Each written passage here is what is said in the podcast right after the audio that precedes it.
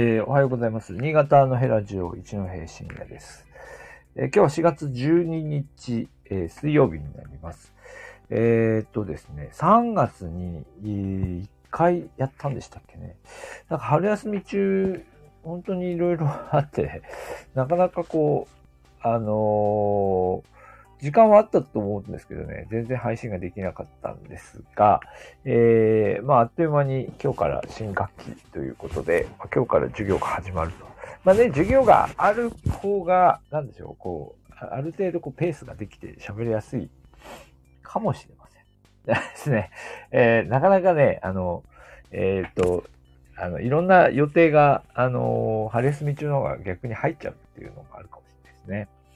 はい。で、えっ、ー、と、で、まあ、大学の方は今日、まあ、新学期が、入学式があって、まあ、新入生ガイダンスとかいろいろあってですね。で、まあ、今日から、あまあ、1年生から4年生までみんな授業が始まるというタイミングになります。他の大学の授業をは、あの、もう始まってたりして、いるので、多分ちょっと遅れ遅めかなと思いますが、さて、えっ、ー、と、まあ、今週の、まあ、ニュースっていうか、今週前半のニュースとしては、えっ、ー、と、日曜日に、えー、統一地方選挙の前半戦というのが、えー、ありましたね。はい。新潟県だと、新潟県議会、えー、それから新潟市議会ですかね。えー、の、あの、選挙があったかな。はい。えー、知事選挙は今回ないですけどね。はい。というわけで、新潟県どうなったかというと、えー、もうすでに報じられている通り、まあ、新潟県県議選も新潟市議選もどちらも、えー、過去最低の投票率ということで、まあ、あのー、まあそうですね、まあ関心の低下というのが、えー、指摘されているということが一つと、それから、あまあこれは前からなんですけど、うんと、まあ国政の、えー、その、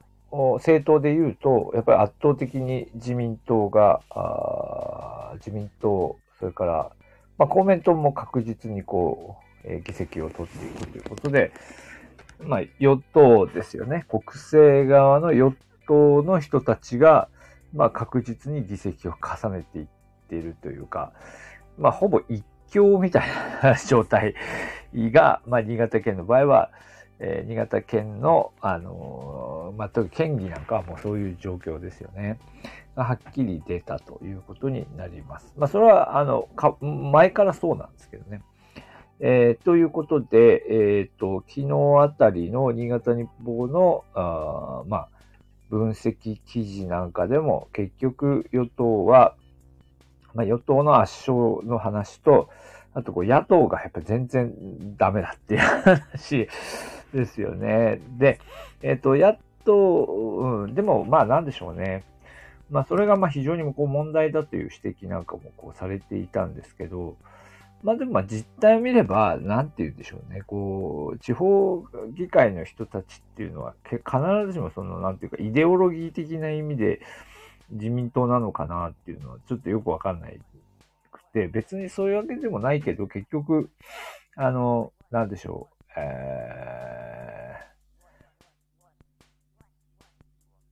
まあ議、議会の中でそういう会派に所属しているっていうだけなのかな、みたいな人も、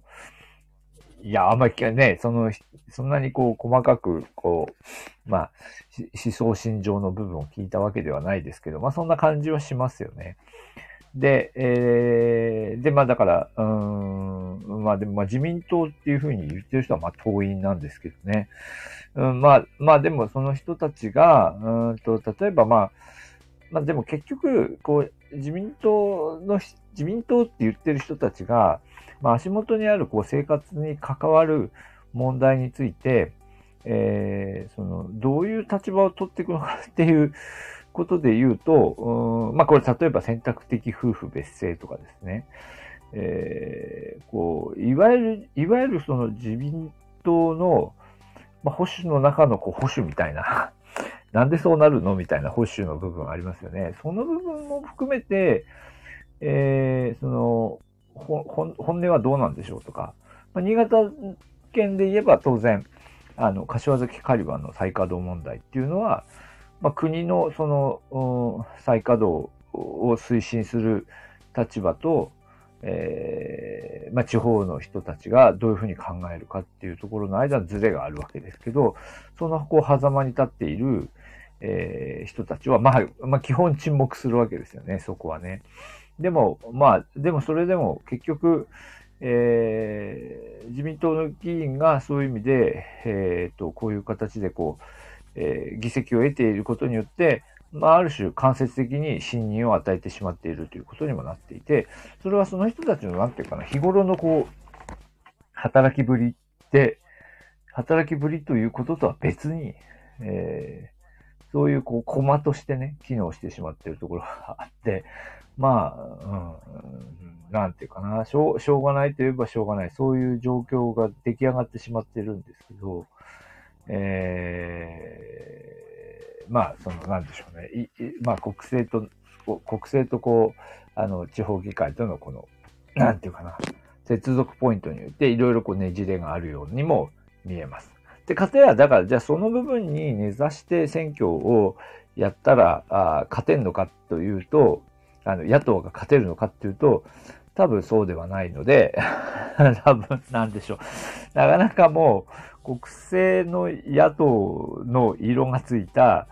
えー、候補がこう勝てなくなってるっていうふうにも見えますよね。もう全くダメなんですよね。あの、えー、っと、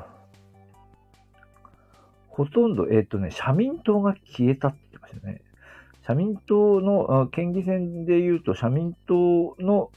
えー、多分推薦の人は通ってるけど、えー、社民党から立候補っていう人は、えー、誰もいなくなっちゃった。共産党もですよね。共産党もいなくなっちゃったっていうことで、えー、結構、あの、なんか驚くべき 状況だと、えー、いうことですよね。まあでももちろんその、えっ、ー、と、無所属で出ているけども、どちらか革新系で、えー、なんでしょう。連合新潟も応援していてみたいな人はいるんですけど、本当にあの、あの、もう共産党ですとか、えー、社民党ですっていう人は、結局誰も残らなかった。誰も残らなかったっていうことなんですよね。